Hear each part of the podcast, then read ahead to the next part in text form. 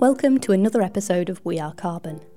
I'm Helen Fisher and I'm joined by Cade Frost of Source Bioplastics for a discussion about developing new plastic materials that could move the planet towards a healthier future. It may seem like plastics and healthy can't really go hand in hand, but as one of the world's largest industries, it's something that we can't pretend is going to go away. And with such vast and destructive impact on the planet, that actually makes it one of the biggest opportunities for improvements. Moving from synthetic to bioplastics gives the immediate benefit of reducing dependency on fossil fuels. But there is huge variation within these materials, and if we are to move forward at scale, there's much to be ironed out. Cade had spent years anguished by the issue of plastic pollution, and he recognised that it would take involvement from a full range of interests for real change to happen. He's made an incredible start by successfully developing a rapidly compostable plastic material made entirely from natural and non toxic ingredients. I really appreciate the point of view that he brings with regards to understanding the needs of manufacturers, the current limits of disposal facilities, and the expansive potential when we consider moving things to a truly circular economy. I was thrilled that Cade allowed me to scrutinise him with my inquisitive questions around this topic. We discuss everything from the materials themselves to the impact on society and even considering whether it's possible for plastics to have a positive impact on the environment. You can keep up to date with everything from We Are Carbon by subscribing over on the website wearecarbon.earth. Right, let's dive straight into the questions. I'd really be interested, Cade, if you could introduce to us the general differences between the plastics that we're used to and the materials that we're now referring to as bioplastics. Absolutely, Helen, and thank you for having me. Um, that's a great question. So, the most significant difference between the most familiar plastics and bioplastics is that the former are usually synthetically manufactured with a base of petroleum, while the latter are plant based. So plant-based plastics are likely to decompose a lot faster because they're organic and they decay uh, faster than traditional plastic. Fantastic. So it's it's really is um is it straight cut? Are we talking um one material comes out of the soil, another material is essentially coming out of oils and petroleum and fossil fuels? Well, the the, the base of the polymers are so uh, different different types of synthetic plastics and, and regular polymers are are fossil fuel based, but with plant based plastics, um, you're usually talking about starches, you're talking about uh, wheats, you're talking about these things that, that uh, give the material uh, a density. Okay, so it sounds to me like we're talking I mean, in my mind, two very different materials. You're saying something made from wheat, something made from starch. And then we've got these products that we are so familiar with that are hard, dense, they melt, they're malleable. Um, in terms of the applications that they're suitable for, can bioplastics potentially replace all or most of our plastic needs? Uh, eventually, yes. Bioplastics are biopolymers, so they have the potential to replace most of our plastics, but we have some distance to go. Disposable plastics are our biggest concern because most of them are things that are thrown away after a single use. Companies engaged in this business have done a great job in tracing our most commonly used containers. Many products have been replaced, albeit at a really slow rate of adoption. We need more companies that make bioplastics and more companies that adopt them. But this is not just a one input, one output solution. Waste management solutions also play a big key role in how we move forward. What people don't realize is that many virgin plastics already have been mixed with bioplastics to reduce the time required for decomposition, which is really important and necessary step so usually when people hear this next question in most people's minds is, well, why not just use bioplastics and skip the rest, right? One reason for that is manufacturing adoption rate. However, the situation is about to change. C level executives are paying more attention to sustainable development than ever before. This is unprecedented in the history of plastics. This is a big step forward, but unless there is sufficient supply to meet the needs of these manufacturers, there's no point in changing course if there's insufficient supply. Like anything, a reduction in supply pushes up prices. understandably, without a reliable supply chain, it's too big for, of a risk. So the second reason is mainly due to durability. Virgin polymers made from fossil fuels such as petroleum and additives are superior to bioplastics in durability. The third explanation there's a great deal that goes into plastic, bio or otherwise, than just base polymer. To make bioplastic genuinely compostable and biodegradable, one that can be tossed, let's say, like into a compost heap and not poison the well, so to speak, it must be non toxic and harmless to the ecosystem. That also incorporates a non toxic, eco friendly natural fire retardant, which isn't easy to come by. Polymers are flammable. There have been incredible discoveries and applications of such ingredients like tannic acid and polydopamine. But for all the positives, there's some negatives as well. For instance, polydopamine acts as an antimicrobial barrier, and this is a natural fire retardant, which is great for plastic films that are covering foods, for instance, and bioplastic that we want to last longer, but terrible for most other single use containers. So these types of fire retardants most likely won't work well for most 3D print filament either, because since the future of additive large scale manufacturing will likely depend on plastics with initiators, since they dry most instantly by UV rays. But natural flame retardant like polydopamine acts as a UV barrier. Does that imply that we'll likely need different grades of 3D filaments, some for smaller makers and companies not using large additive manufacturing, and others for companies that are? likely that's going to be the case. It's it's exciting and it's challenging. Yeah, it, it sounds very complicated um, in terms of the you know the the material properties, the chemicals. Um, are the additives you're referring to there? They're naturally based. Uh, well, at least for source, they are, um, and and that's one of our biggest goals because especially with what's going on with virgin plastics now and the fact that they're mixing bioplastics within them to decompose that's still uh, you know for me, for us at least is a big red flag because obviously you, you can't just throw that into a compost pile and expect it all to break down naturally.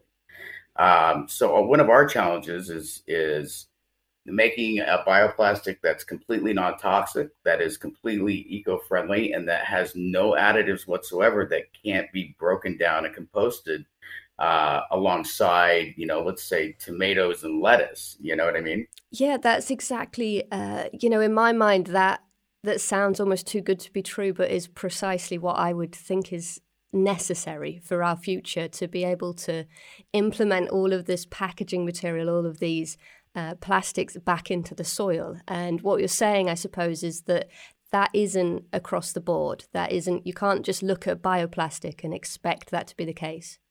That is correct. And, you know, and it's, and I don't know, I, I can't speak for other companies. Um, you know, all I can speak for is source. And, and our challenge and our goal is absolutely not having anything in the plastic um, that one doesn't biodegrade and two could cause any harm in any environment.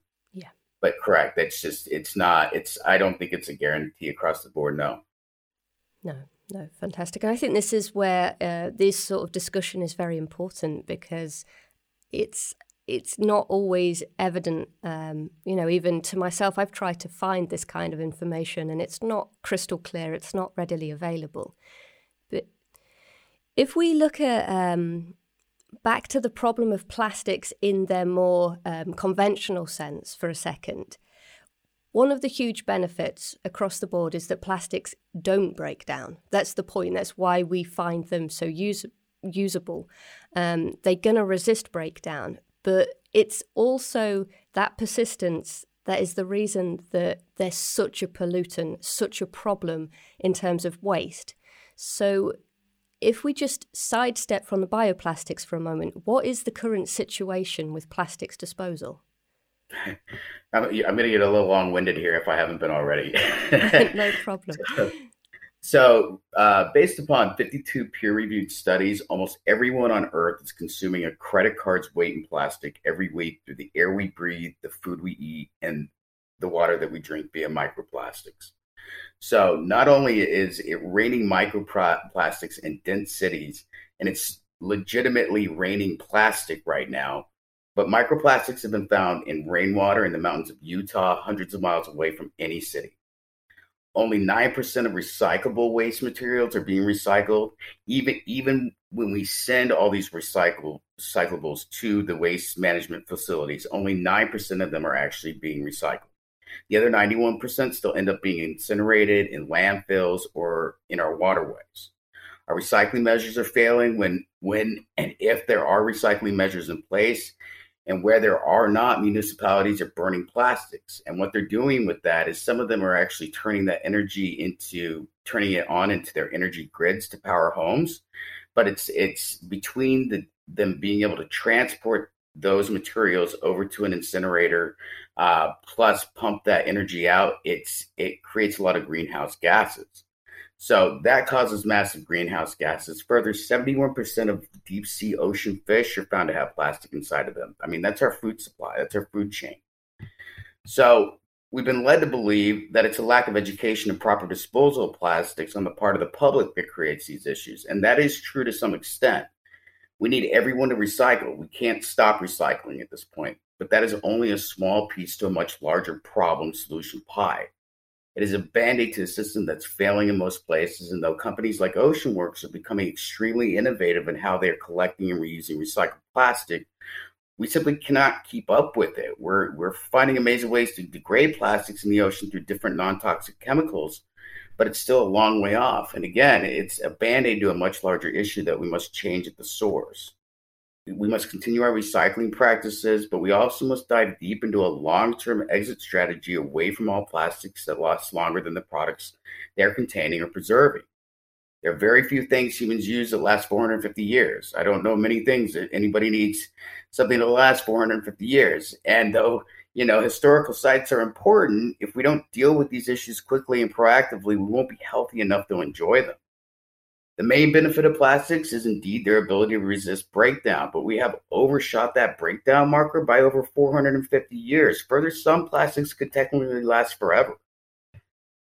So let's let's talk about those plastics. Let's get specific about let's say everyday items many of us buy every week. Pineapple juice, for instance, with its high acidic content, has a max shelf life of 24 months. Almost all soda, no matter the brand or type, has a fizz shelf life of nine months. I mean, sure, those things, the edible for human consumption items are important to protect, but arguably aren't as important to protect to, let's say, chemicals. Since the adverse effects chemicals can have on all life, if they're not transported or contained correctly, could have devastating effects on the ecosystem.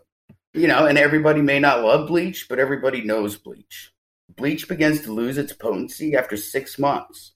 It will work after the six month marker, but it rapidly begins to break down from there. Everything from silver nitrate to hydrofluoric acid to sulfuric acid has a shelf life of 24 months. Nitric acid, you know, isopropyl alcohol, 36 months. Very few chemicals, though there are some like ammonia nitrate that last five to six years. So, what I'm getting at, my point is this we're building and using fallout shelters for spring rain showers. We need to be formulating for what we're containing and protecting based on the shelf and use life, not for catch alls. Will it make it more expensive? It doesn't really have to be. No one said we have to replace all plastics right away, but we must replace as much as possible. The argument is much like the one of self driving cars. Self driving cars aren't expected to never get into an accident, though some believe that's the case. They simply have to get into fewer accidents than human drivers, which they are. We're inhaling microplastics made out of petroleum. I mean, this isn't this is insane. It's not only creating huge consequences in our physical environments and sea life, but the health consequences it will create over 20, 30 years is unimaginable. If humanity all of a sudden decided it would eat and inhale petroleum for years on end, we'd be at a pandemic level DEFCON 5 when it comes to how we as humanity dealt and responded to the crisis. I mean, look at the big uproar over smoking and the initiatives that transpire because of the cancers it causes. I mean, I'm a smoker, but at least I signed up. Stupidly, but I still sign up. And that's the thing. No one signed up to eat, drink, and inhale petroleum and other harmful chemicals, but it's happening anyway. So why aren't we responding in the same way? I mean, do we do we really always have to learn everything after there's so much loss, or can we get ahead of something for once and invest in better waste management infrastructure systems and solid R and D? And this is where some of the new infrastructure budget needs to go, needs to be directed. I mean, we must change the ingredients because we are not changing consumption habits. They're only expected to grow as more people rightfully become more technologically advanced by having access to cell phones. Single use consumption is going to skyrocket. Yeah, this is the the world that we live in, and I, I think there's a few things about what you've said there. I mean, firstly, I the 450 years, it just it, it's almost comical, isn't it? The uh, extent of time, and I think more so because we we live now in a more disposable world than ever. So much of the stuff that we use is actually expected to be, you know, five minute lifespan. Um, so yeah, this this highlights the need to not just the need but the readiness. We're already ready to turn our back on a lot of the durability factors, a lot of that long life. But something that you've mentioned extensively there is the, the, the sort of threat to human health. And I think this is important to review. The the idea that we're swallowing microplastics, we're finding microplastics in our food. What is a microplastic? Is that where a plastic's failed to dis- disperse? So uh, yes and no. So what happens within within a plastic when when plastic decomposes or it gets recycled or it gets incinerated um, is that it ends up being exactly that these tiny specks of microplastic and they're they, they can be anywhere the size of like let's say a pinhead to the size of a bb to even smaller and smaller and the the oceans are inundated with them so the issue with them is that, you know, I mean, you go out on the beach and you can see, you know, where people have thrown out plastic containers, and, and this gets really annoying plastic bags, you see trash places. But the problem with microplastics is that there some of them are so small that they're in the water droplets in our air. You know, they're in the rain. So it's you know, it's not hard to figure out that when we're putting these types of chemicals into our bodies without even knowing that we're doing it by eating, breathe. I mean, a credit card's weight worth of plastic. That is per week. And nobody knows it's it's even happening. And so it's like, okay, and we don't really understand yet what that's going to do. I mean, we already understand what it's doing with climate change and what it's doing environmentally. I mean, we're we're you know, it's it's the different it's plastics, it's carbon emissions, but we have no idea what that's going to do with us to do to us you know in a 20 or 30 year time frame you know it's it's a big deal. And these things the problem is is if we can't see them if we can't see them with the naked eye how can we possibly collect them much less recycle them? Yeah that it actually it makes it feel as though seeing them in a big landfill would be in fact healthier and easier to deal with than we, we are making the problem invisible by incinerating, but we're making the problem considerably worse and more difficult to clean up. Right, and I, and it's not just from incineration. I think it's it's just degrade. It's every way that we are we are degrading them, you know, and it's uh it's a problem. We have to change the ingredients in plastic, you know, and I think that's I don't think that we're going to get rid of microplastics anytime soon, if ever. So we have to really start pivoting on what we want going into our lungs, into our food, and what we want, you know, into our mouths. It's it's a big deal. Yeah. Can I just ask, do you feel that the where we have these combinations of micro of um, sorry bioplastics and petroleum plastics that are being used in order to break them down faster, is that adding to the problem? Uh, I I don't think that it is. I mean, I think I think that that's a huge step forward. I, I, I actually applaud people for for doing that, and it's it's a brilliant idea. Um, and I think a lot of that has to do with with the durability of the product. Um, but it, at least we're we're sustainably minded. We're stepping forward, and we're trying to decompose these plastics faster. But it's it's it's one step when we we need to be taking 10 yeah we just use two such such vast scale of plastic around the globe that i suppose oh, it's yeah. yeah it's enormous it's yeah. unbelievable it's unbelievable so if we if we go back and imagined everything transforming from standard plastic conventional plastic to bioplastic is there a solution in there regarding the end of life and this waste situation Absolutely. So bioplastics offer a big solution. And no, not all bioplastics are created the same, nor are they equal. I mean, many bioplastics begin to break down in five years under the right conditions. Others could last much longer, some much shorter, which is really fantastic news because when we start talking about shelf lives, you know, we're we're not going to want the same plastics uh, with the same type of barriers. For instance, some plastics we want a microbial barrier on that that lasts longer. For instance, if we have electrical wires that are wrapped, um, we're going to want that that go underground. We're going to want higher microbial level uh, barriers blockers to to stop that from decomposing too fast, right? But if we have them on single use, you know, we're we're going to want those levels to be lower. So, uh, you know, I mean, it's fantastic news. But environmental factors they play a huge role in that time frame, just like the decomposition of all things. So, how they're being handled are they virgin plastics or are they mixed? Are they starch based or something else? Are there additives or, and what do they consist of? Are they being thrown out of a car window and left, which you know they absolutely will be? You know, that's that's a given. You know, or are there places where receptacles and facilities exist? All these factors play a major role in how we move forward. It's also really important to note that just because good bioplastics are being formulated doesn't mean we won't run into other problems down the road based on their ingredients, meaning that if we want a dominant, dependable supply chain for a massive bioplastic market, we're going to need to grow ingredients in the fastest, most sustainable way possible. If we design to fix only one major problem, no matter how admirable, honorable, and necessary that problem is to solve, like making deep cuts into plastic pollution, but run into the same issues, you know, corn for ethanol farmers are running into, we're going to create very expensive issues down the road. It's all connected. Since the bioplastic market is fledgling in comparison to traditional plastics, it's imperative that we as makers, as manufacturers, as consumers decide to get on the same page, meaning we will need to decide if additives that aren't 100% biodegradable are allowed or not. We're going to need to strengthen the BPI grade system from, from food and agricultural oversight departments that set standards for products who claim to be 100% BPI, just like they do with GMO free or organic certified or, or, or, and apply it to front end and back end bioplastics. Yeah, it sounds it, sounds like there's there's a lot of variation. So that labeling, that certification, that's that's definitely that makes a lot of sense. Um, regarding recycling, uh, it's obviously a problem in reg- regards to facility, but is it possible to directly recycle bioplastics?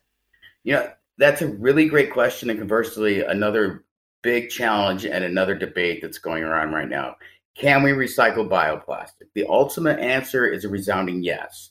The three largest groups of bioplastics are PLA, PBS, and PHS, or PHAs. Starch based, are usually PBS and PHA strains, by consensus, appear to be the largest group, specifically cornstarch, though source is not.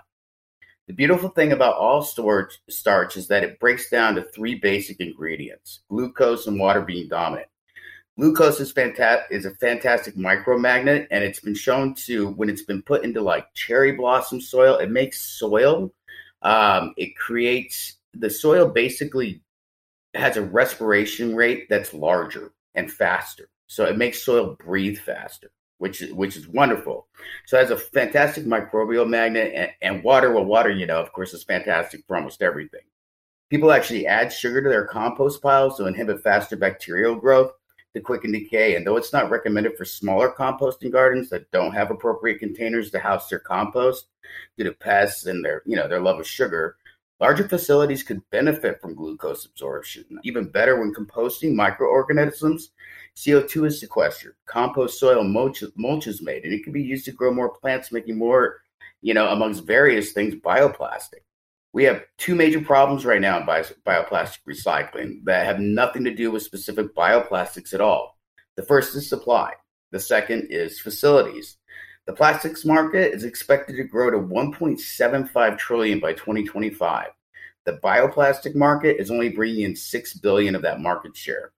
It has huge potential and plenty of space to grow, but to truly take advantage of a closed loop system and benefit from all it has to offer, there must be facilities capable of handling the growth. You know, I without a doubt believe we can set up proper facilities and equipment to s- separate bioplastics from the rest you know, within the same buildings where recycling and waste management systems already exist.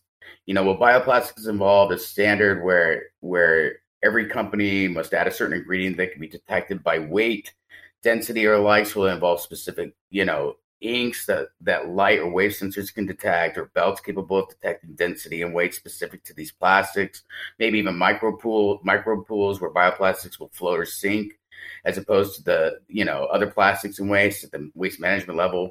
I mean, you, what plastic will be composted and will be considered you know usable quality they can go back into raw material what will that ingredient be will it be sufficient for all bioplastics these are all you know really big questions does that mean we're going to stop producing? No. We need bioplastics, and not just for the environment, but the livelihood and continued revenues farmers, specifically corn farmers, add to the economy. Right now in Washington, D.C., they're busy coming up with really incredibly good policies in terms of creating baseline living wages for farmers, which, in my opinion, is way long overdue. But at least it's on the table and getting strong support. But with the rise of electric cars, we won't need the same amount of ethanol we're currently producing, which is made from corn. The market is going to plummet to half of what we use, if not more. We need to begin phasing a pivot, and we've got to do it soon. So, bioplastics offer a major opportunity to do that, just that. And starch based plastics not made from corn, which are drought and climate resistant, offer even bigger opportunities that will allow overplanted lands to heal, production to continue, no matter what climate change throws at us if you vert those crops, we gain space, which is tough to do with corn and sugarcane, but not with the most resilient starches. Couple that with a closed system composting facility nearby where nutrient rich soil and mulch can be made and used. I mean, really, do I need to say more? Yeah, it's um it, it really is about this loop, isn't it? In terms of we can't just, uh, from the material point of view, we can have a closed loop. That's straightforward from what you're saying. That's that's certainly possible from a society point of view. That then has to have that supply, that facility, um, everything in place to ensure everything keeps circling round. But a question that comes to mind when you talk about the vast, vast scale of this, the the potential of the industry we're talking about farming plastics now to grow them out of the ground instead of uh, digging and using oil and petroleum. So it's going to put additional demand on land space if we was to make this shift. Already, we're talking about um, you know food shortages, or do we have enough space for food and the other resources that we need? So, can you see that there's there's there's going to be a balance that we need to find, or is it possible that we can fit these in alongside? When it comes to land, you know, frankly, Source believes this industry should be the dominant, not the side hustle, since what Source is made from at least can also create food, fiber, glues, paper, pharmaceuticals, skin cream, biofuel. I mean, it's really incredible. Plants that aren't regulated like cannabis is and could be a major catalyst and asset in how we will balance food, climate, economic land, you know, eh, the economy, land, and resource insecurity. So let's talk about land space, which is only a fragment of the issues associated with the land. Not only are we facing space issues with concern to population increase, but we're also facing issues with degrading farmland due to soil erosion, poor soil conditions due to overplanting of the same crops in nitrogen starved soil, and land that has no reprieve to replenish its nutrients. To meet food insecurity and land use issues, the promise of vertical farms have come into play. We need them, but they come with a myriad of problems. We have over 30 hectares of space being allocated to vertical farms glo- globally, and only Japan is making a positive return on investment. And, and that's not a dig at all on effort, innovation, or the amazing teams running these farms. It's simply the reality. That doesn't mean they're a bad idea. Not only are they a good idea, they are essential in the long run. But to make them efficient, further profitable, we've got to find ways to lower their energy use while creating enough profit to afford higher levels of automation. Vertical farming creates massive carbon emissions due to the high LED and energy use, which then drives produce prices much higher than traditionally grown produce. But what if we grew plants that need less water, that need less light, less nutrient dependent soil to make plastic as well? Like a side by side project, one hand washing the other, so to speak, to create a positive ROI with an abundant and needed product that turns into dollars and doesn't and, and doesn't really have a massive shelf life like produce does. and in return for knowledge and the expertise of vertical farmers to balance out their bottom lines and energy consumption. Source not only believes this is possible, but plausible, and if not side by side, then on its own. It would make the most sense to partner, but for the knowledge base and facility space. But if not, Source believes the ingredients it uses can be grown in the same way vertically or not, though vertically is ideal. So, in terms of um, vertical farms, we're, we're talking about indoor growing at this point. The idea being that we're going upwards and making it possible to produce or to have more space than just the footprint that the, the farm is stood on. So this is indoor growing, and that's why it's so intensive regarding the light and the water. We're not really growing it in the soil. Is that right? Well, well, that that is what is happening with vertical farms now. But the the really brilliant thing about about uh, these these ingredients that that Source uses is that you don't have to have them indoors because they are climate resilient. They are less water intensive. Um, they can handle lumen saturation, but still at the same time don't need a lot of lumen saturation, which potentially means that we could grow them almost anywhere in the world.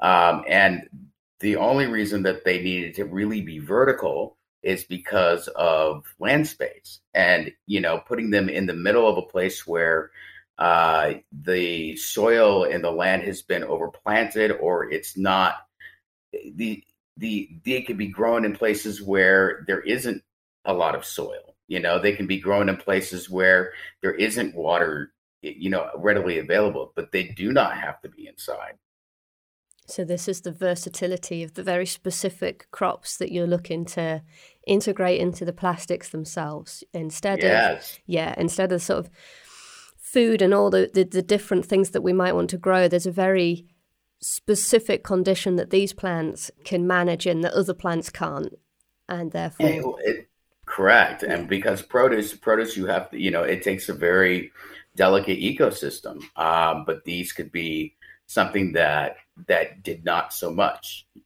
Yeah, yeah. So, so you foresee um, it being able to be done on a large scale and whether vertical or not vertical's better because there's just more density in terms of land space. Correct. Yeah. Fantastic. Um, and and we're touching here on your own um, your own specific plastics now these are crops that you have uh, started to use in your own research and your own development so with your own work this is um, this is something uh, specific to you, just to let the audience know. This we're, we're now talking about your own product, but could you tell us the story behind it? Absolutely. And So, and so the ingredients are, are from these crops that that are that are already being grown um, all through all throughout the world. And so, a lot of the research comes from research that's that's been done for centuries and centuries. It's just that when you when you look at at what's been done and then what the potential that could be, um, it's it's it's it's not you know it's not rocket science. They go, they go together well. Uh, but yeah, I would love to. So I spent a few years picking up hundreds, if not, I mean, it was just hundreds and hundreds of pounds of recyclable plastic by hand. I didn't do it for money, not for anything but the fact that I had traveled all over the US and no matter where I went, I found discarded plastic woven into the natural landscape of almost every environment that I was in. It didn't matter whether I was camping on the side of an ocean cliff or in the mountains next to massive redwoods. It didn't matter if I was in the de- desert with packs of coyotes running past my feet in cities with recycling programs or small country towns. All the landscapes and people changed, but one thing always remained the same, and that was plastic pollution. I didn't mean to, but I ended up garnering some attention for it and tried to run with it, thinking it would bring more attention to the problem, that maybe people would wake up. And that didn't happen at all. It actually backfired. People took it as, you know, a his thing, a spectacle, something to watch, not do themselves. I'll tell you what, that that just really, really started to make me very angry, very, very spitfire angry. You know, I was watching animals get sick. I was watching plastic wash up on the shores during some of the most beautiful sunsets I've ever seen. I was watching businesses and hundreds of pounds of plastics and trash straight into the garbage. You know, thank you, yoga, namaste. you know, MFs was often uttered from my lips. You know, and in hindsight, I wouldn't say I'm happy that's what happened, but I can say it needed to happen. Uh, you know, I would get so mad that it made me dig deeper. You know, and at first I thought it was a, a people problem. Then I thought it was a municipality problem, you know, lack of oversight and education. And it is, you know, and it isn't. It made me research. It made me find ways to deal with all this plastic, how to reuse it, how to create programs that made cities money, or at least, you know, break even on creating recycling programs that worked instead of it costing money to recycle. I, I ended up creating a proposal to create 3D print filament out of recycled plastic before anyone in the US was doing it. And I was graced in that time with meeting a few um, amazing people, some some people from Greenworks uh, on the East Coast, but you know they were just as angry, and they had progressed, you know, way further along in this game. They created 501c3s, and they got nowhere with them. I mean, people getting shut down with great ideas, strong break-even proposals because of politics. Then, when I was on the East Coast, Baltimore's new $10 million recycling facility shut down because of the issues like bowling balls in the recycling stream separation overwhelm. And then smaller recycling centers began shutting down all over the country, which is still happening. So, you know, it came to, you know, what's the point? What's the point in creating innovative ways of reusing this plastic if it was still going to end up in the oceans? If communities, municipalities, and the government were, weren't going to take hard stands and create real change? You know, I'm against making anything that could harm our planet even if reuse is better than single use. And if I couldn't trust that the products made from the filament I wanted to create would be recycled, I had to find another way, like some way, any way. It was exhausting. And I was exhausted, but the angst is a mighty, mighty beast. You know, then it occurred to me if I couldn't change behavior, and even if I could and I couldn't change politics, then what if I could take the ball completely out of both courts? So, what if behavior didn't matter? What if plastics, worst case scenarios, still ended up in oceans and landfills? What if only money talked? Could there be an additive that would degrade petroleum based plastic? Then the grim and very toxic reality of microplastics hit the scene. You know, it was just bullets. You know, Japan, by the way, has discovered a bacteria that eats PP plastics, but it's a long way off from being commercially available. And still, it's still a band aid. I mean, it's Marvel Studios with aloe kind of band aid, but it's still a band aid. You know, Japan's doing a great job. Then I found the promise of bioplastics and I was totally reignited. I mean, this was years.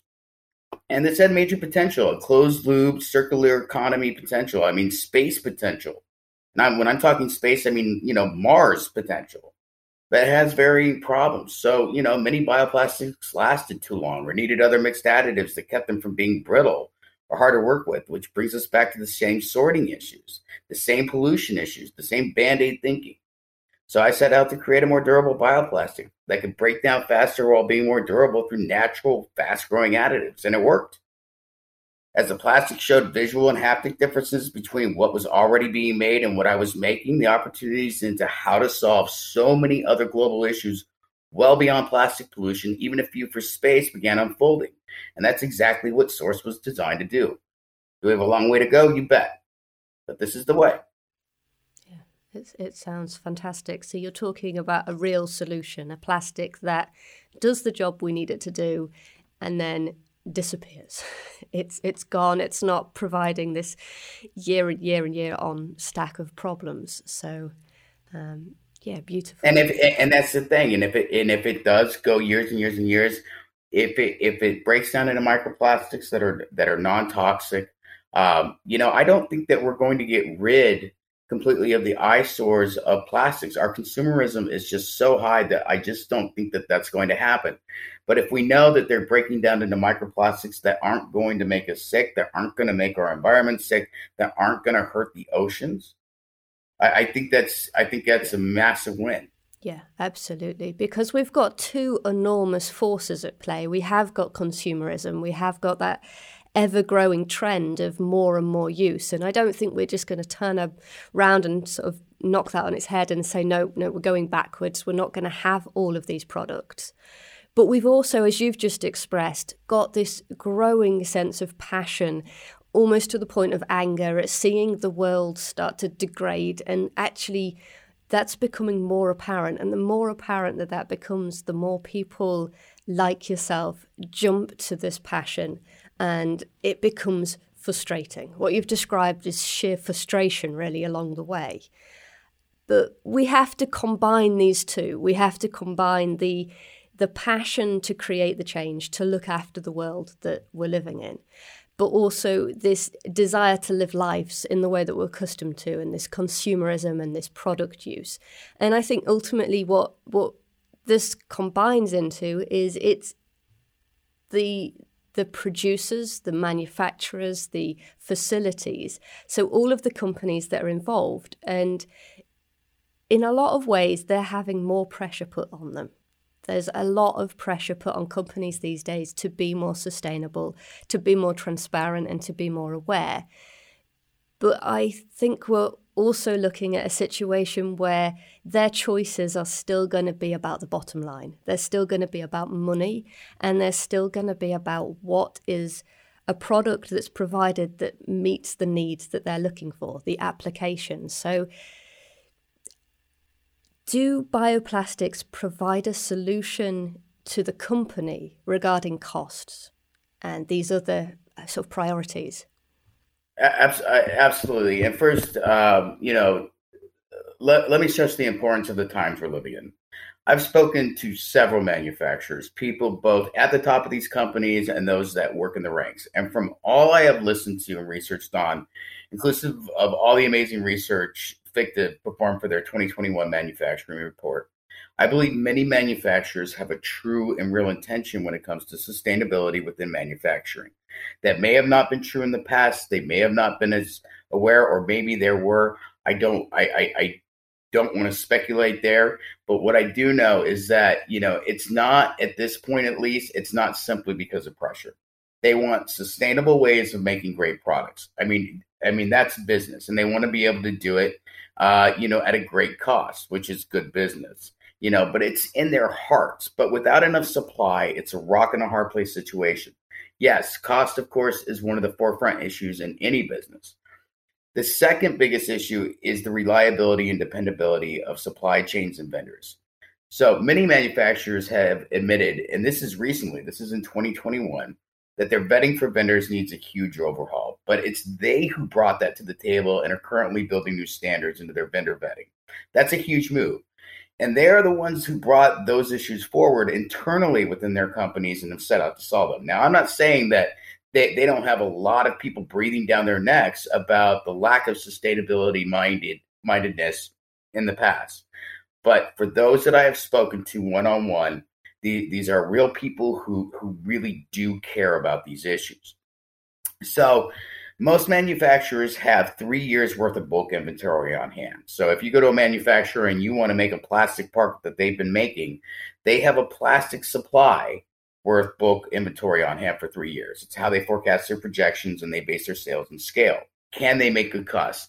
The thing about bioplastics is that, it, like any kind of supply and demand, when you have enough supply, it it drives down demand and that drives down costs.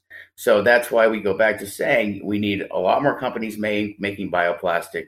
We need waste management facilities um, that can handle these bioplastics. But yes, on since you're not taking fossil fuels out of the earth, um, when you get into production, when you get into manufacturing, when you get into the actual process of making bioplastics, it actually costs a lot less than it does uh, synthetic plastics. But because there's so many people making synthetic plastics as opposed to bioplastics, um, they're they're about the same cost at this point. Okay, so that's very promising. So at the current state, the same cost, but if the scale increased, which it has potential to do so, there would be potential to drive price below what the current standards are.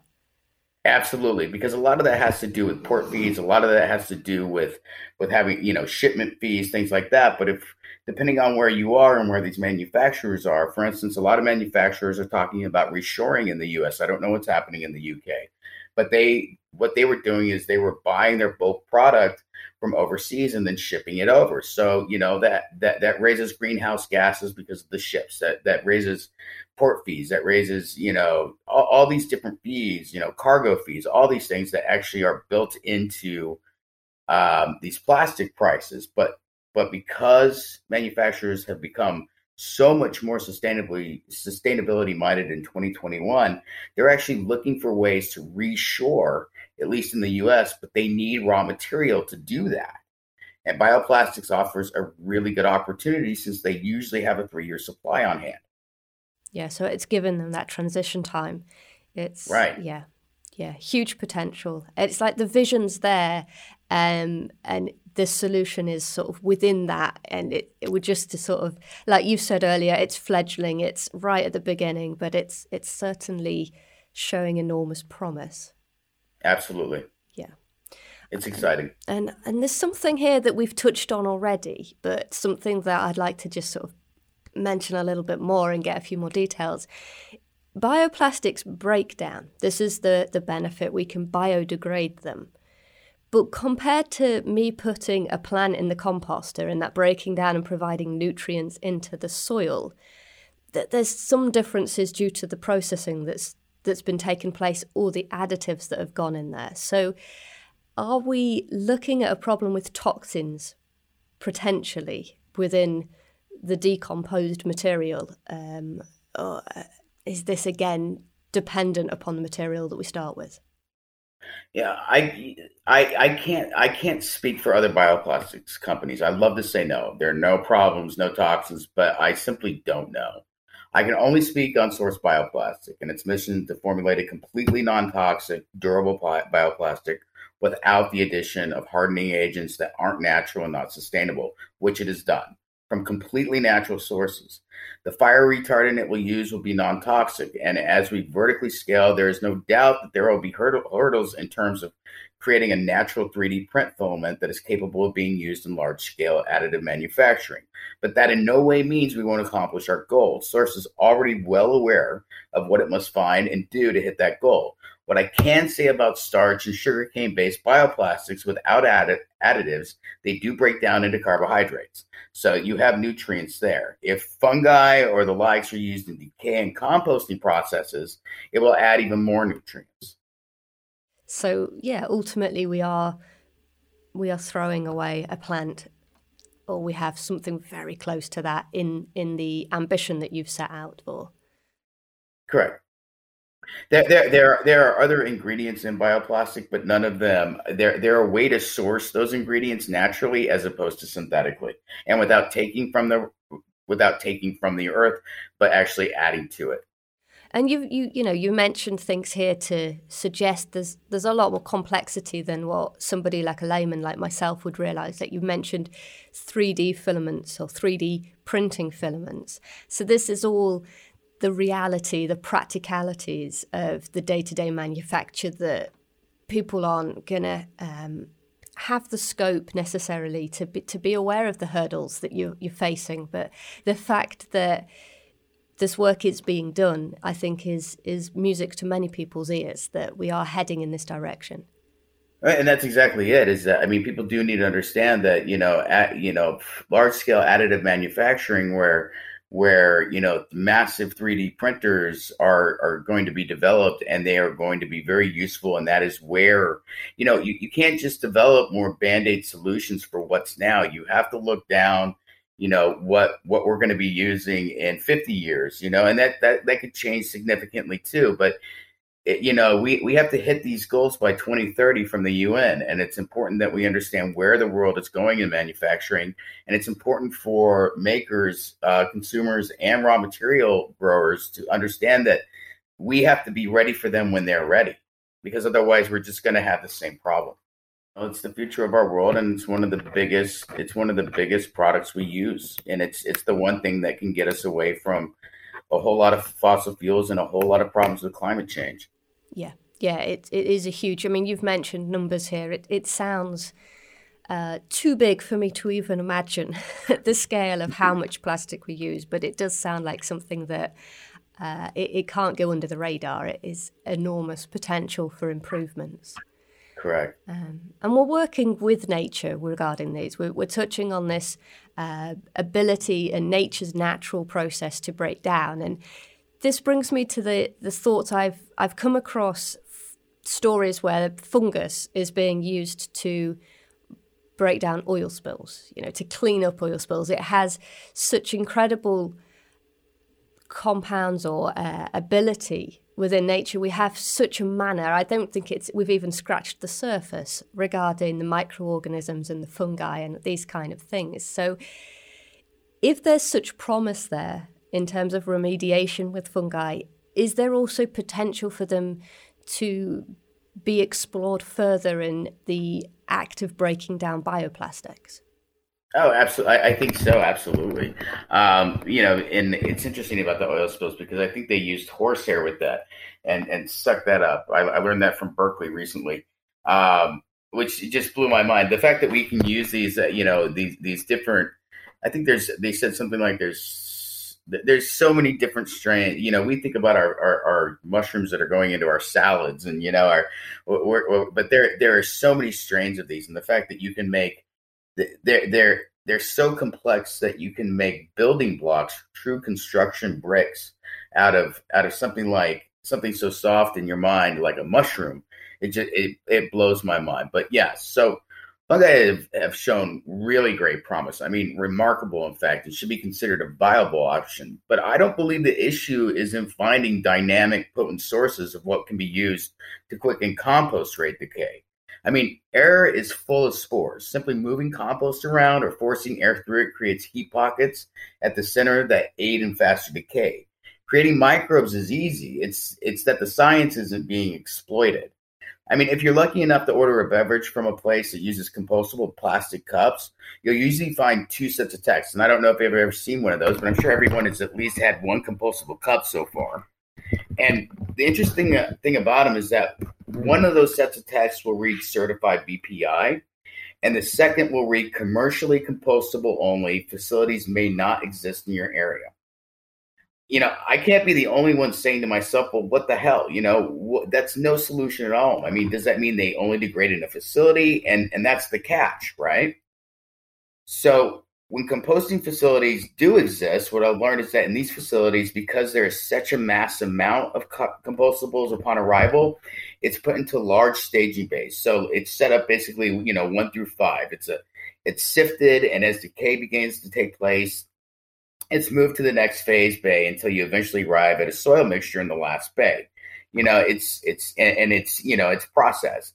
So heavy reliability on Mother Nature and 140 degrees and above temps in the middle of these piles creates the decay. You know, so it's hard to say, you know, we can do better when simply having a composting facility is a luxury. You know, like any major challenge we must overcome, just because a solid solution exists does not mean the world is ready for it.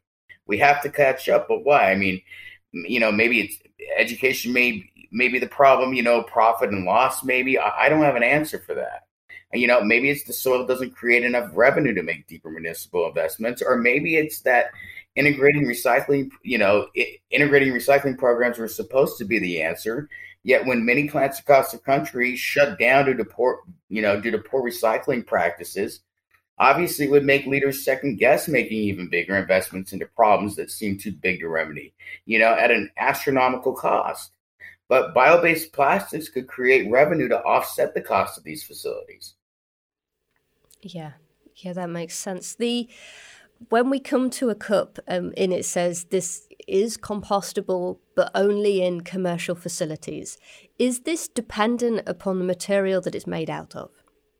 You know, I, I, can't find an answer on that, and I, I, I'm, you know, I'm kind of blown away with that too. I cannot find an answer on that, and I, you know, I assume that's because of, you know, the, you know, NDAs and all these other things. I can't find an answer on that, um, but it's, it's, it, it seems like we're, we're, it's like the right direction, but almost. Yeah just a little bit more clarity. Just a little, a little bit, bit more. But what what do you mean you can only you put do it in a facility?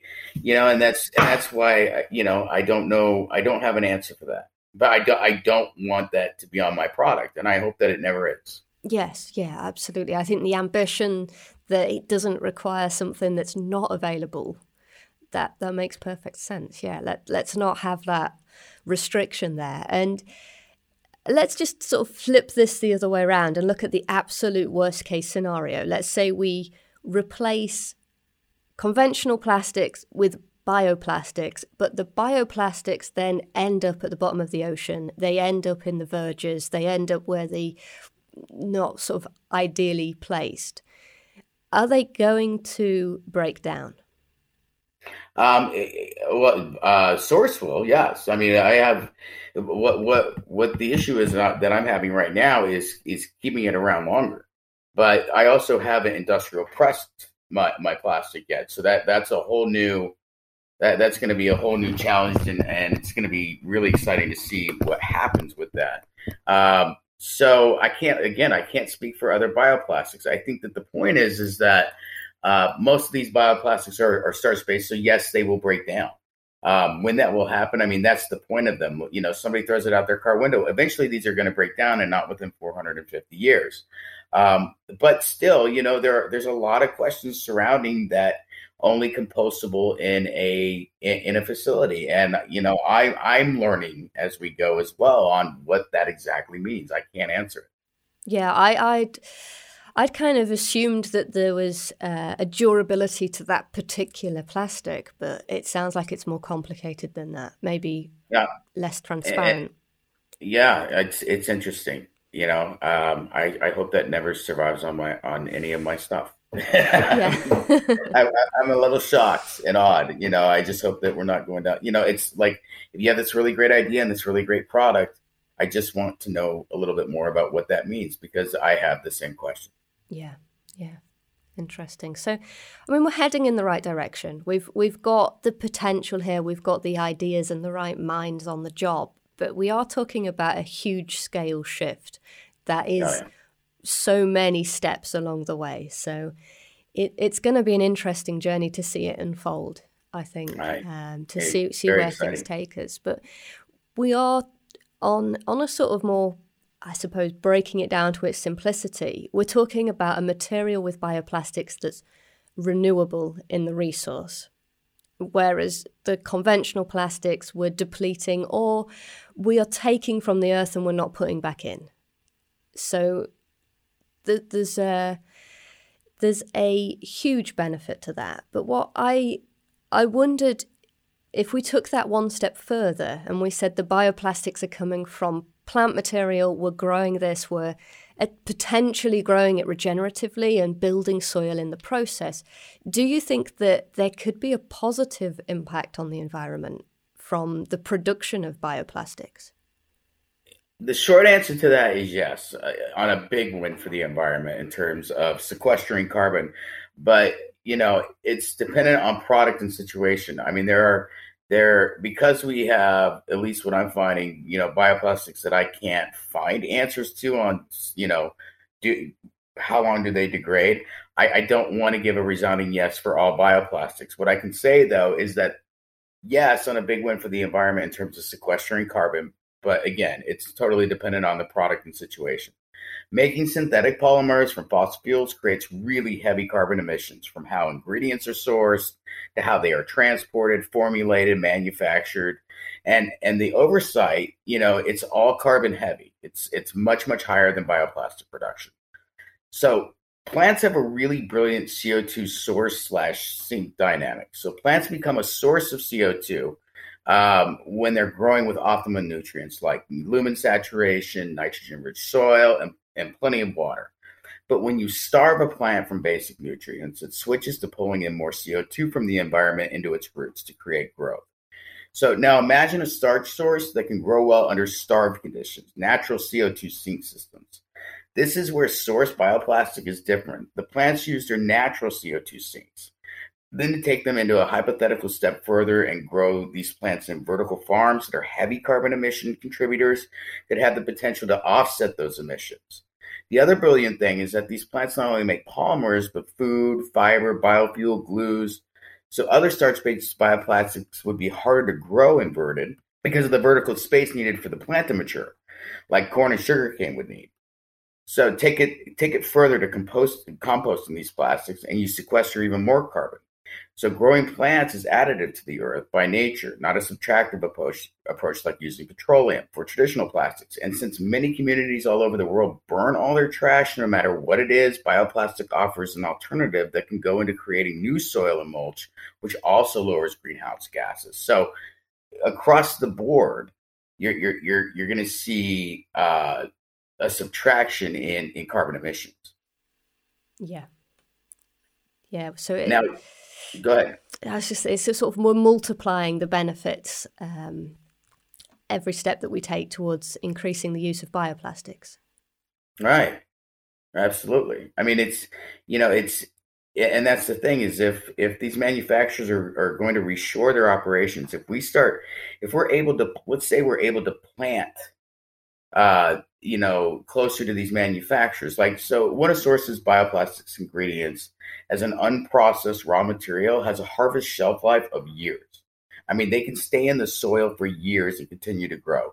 So, if manufacturers' material supply is three years deep, that could set up a really interesting solution potential as to how a dependable supply and demand chain can be met. So the the pieces really all begin to align into this incredible problem slash solution puzzle, and the image from all sides is really quite remarkable. But if but but take this into consideration, if we're able to plant our materials as opposed to having to go to certain spaces to be able to pull petroleum and have it transported, then made into plastic, then made into uh, and then sent to the manufacturer to be made into products if we're able to plant them and we're able to plant almost anywhere in the world, you can cut the distance between the manufacturers and the plastics that are being made. It, it's it's really stepped very very well in comparison to what the traditional systems are now. Yeah, it's it's bringing a localization potential that you just could never get um, with a resource that's specifically located in the ground somewhere it, it's yeah, it brings economies to places that never would have them before. Yes. Yeah, this is it's actually very exciting because the more that um, we we sort of see this more in the direction of change, we can get quite creative. Like you've just mentioned, essentially, I suppose what you're saying is your stock remains in the ground until you need it. But for the most part, yes. Yeah. And, and, and before processing, yes. And if that's true, in the sense that if it can be planted as opposed to, you know, think about how many how many small scale farmers there are in the world um, that could be farming for plastics that aren't capable of farming produce, aren't capable of farming, um, you know, plants that are are a lot more sensitive to climate change, or plants that are a lot more sensitive to having copious amounts of water. But if you're farming for plastics instead and not have you know and not having to worry about uh, feeding people with it, it, it, it opens up a lot of possibilities, a lot of freedom in farming. And we and there's people all over the world that have to worry about their crops, but this gives them another opportunity to become you know uh, smaller scale localized farmers into plastics. And and I think that resilience, that versatility, that ability for a crop to be grown. Maybe it's going to be used for bioplastics, maybe it's for food, maybe it's you know the, the fact that it can be multi-purpose that that expands the options and I think it, yeah, right. it allows that creativity to sort of come into play and things to be a little more open to solutions to be found. So it, it is definitely very exciting. And I think also you might be scratching on a lot of problems with fresh produce where you've got locations that are quite isolated from a distribution that can get them to market very quickly. That's right. And you know the thing is, is if you can create uh, instead a plastics economy and a, and a, and a farming culture around that, um, that could create the money to create those pipelines for for better distribution of of produce that we all you know that everybody needs and absolutely should have. And you know if if you can't build it one way um, you can always create you know the versatility of money to to create those systems. And that takes a, a, a legitimate cash product and that would be that would be plastics. With regards to the the plastics at source, is there a number of different crops that will be involved? Um, there, I, you know, I, I don't know about the fire retardant yet. We're not there yet. Um, there will be there there will be some, but you know, all the all the crops that would be involved, um, they they have the potential to create so many things that uh, you know, it's it, it's it's just it, it just honestly, I, I, I, my mind is kind of blown. Yeah, you know, yeah, the potential is. Right, and it's going to take a lot of hands on deck. But yeah, you know, plastics is where you start um, because it's it's not it's not simple, uh, but it is it is what is going to be needed most because uh, you know everything else is kind of secondhand when it comes to you know skin creams and things like that. Anything else that you can make, and you need a lot bigger lab equipment. You need bigger chemical teams. You need all the, for for these other products. But for plastics, um, you know, you, you they can be made fairly easily. Is the manufacturing quite easy then? Um, is it input heavy to make a bioplastic? Um, I don't think it's input heavy, but if you want to do mass scale, and if we're talking about really being graded on a BPI level, um, there's a once testing happens, then replication can happen. Once replication can happen, then it's really about um, just distribution, you know, and and finding your customer. But but yeah, I mean, it's it's it's it's not very hard. And then you you know, of course, you use the ingredients from the plants that are being grown all over the world already, and then you take out those those people that are making them, and you start to make your own to obviously bring down your own business costs. But you know, it's it's it's not it's not as hard as as you know making biofuel. Okay. Yeah.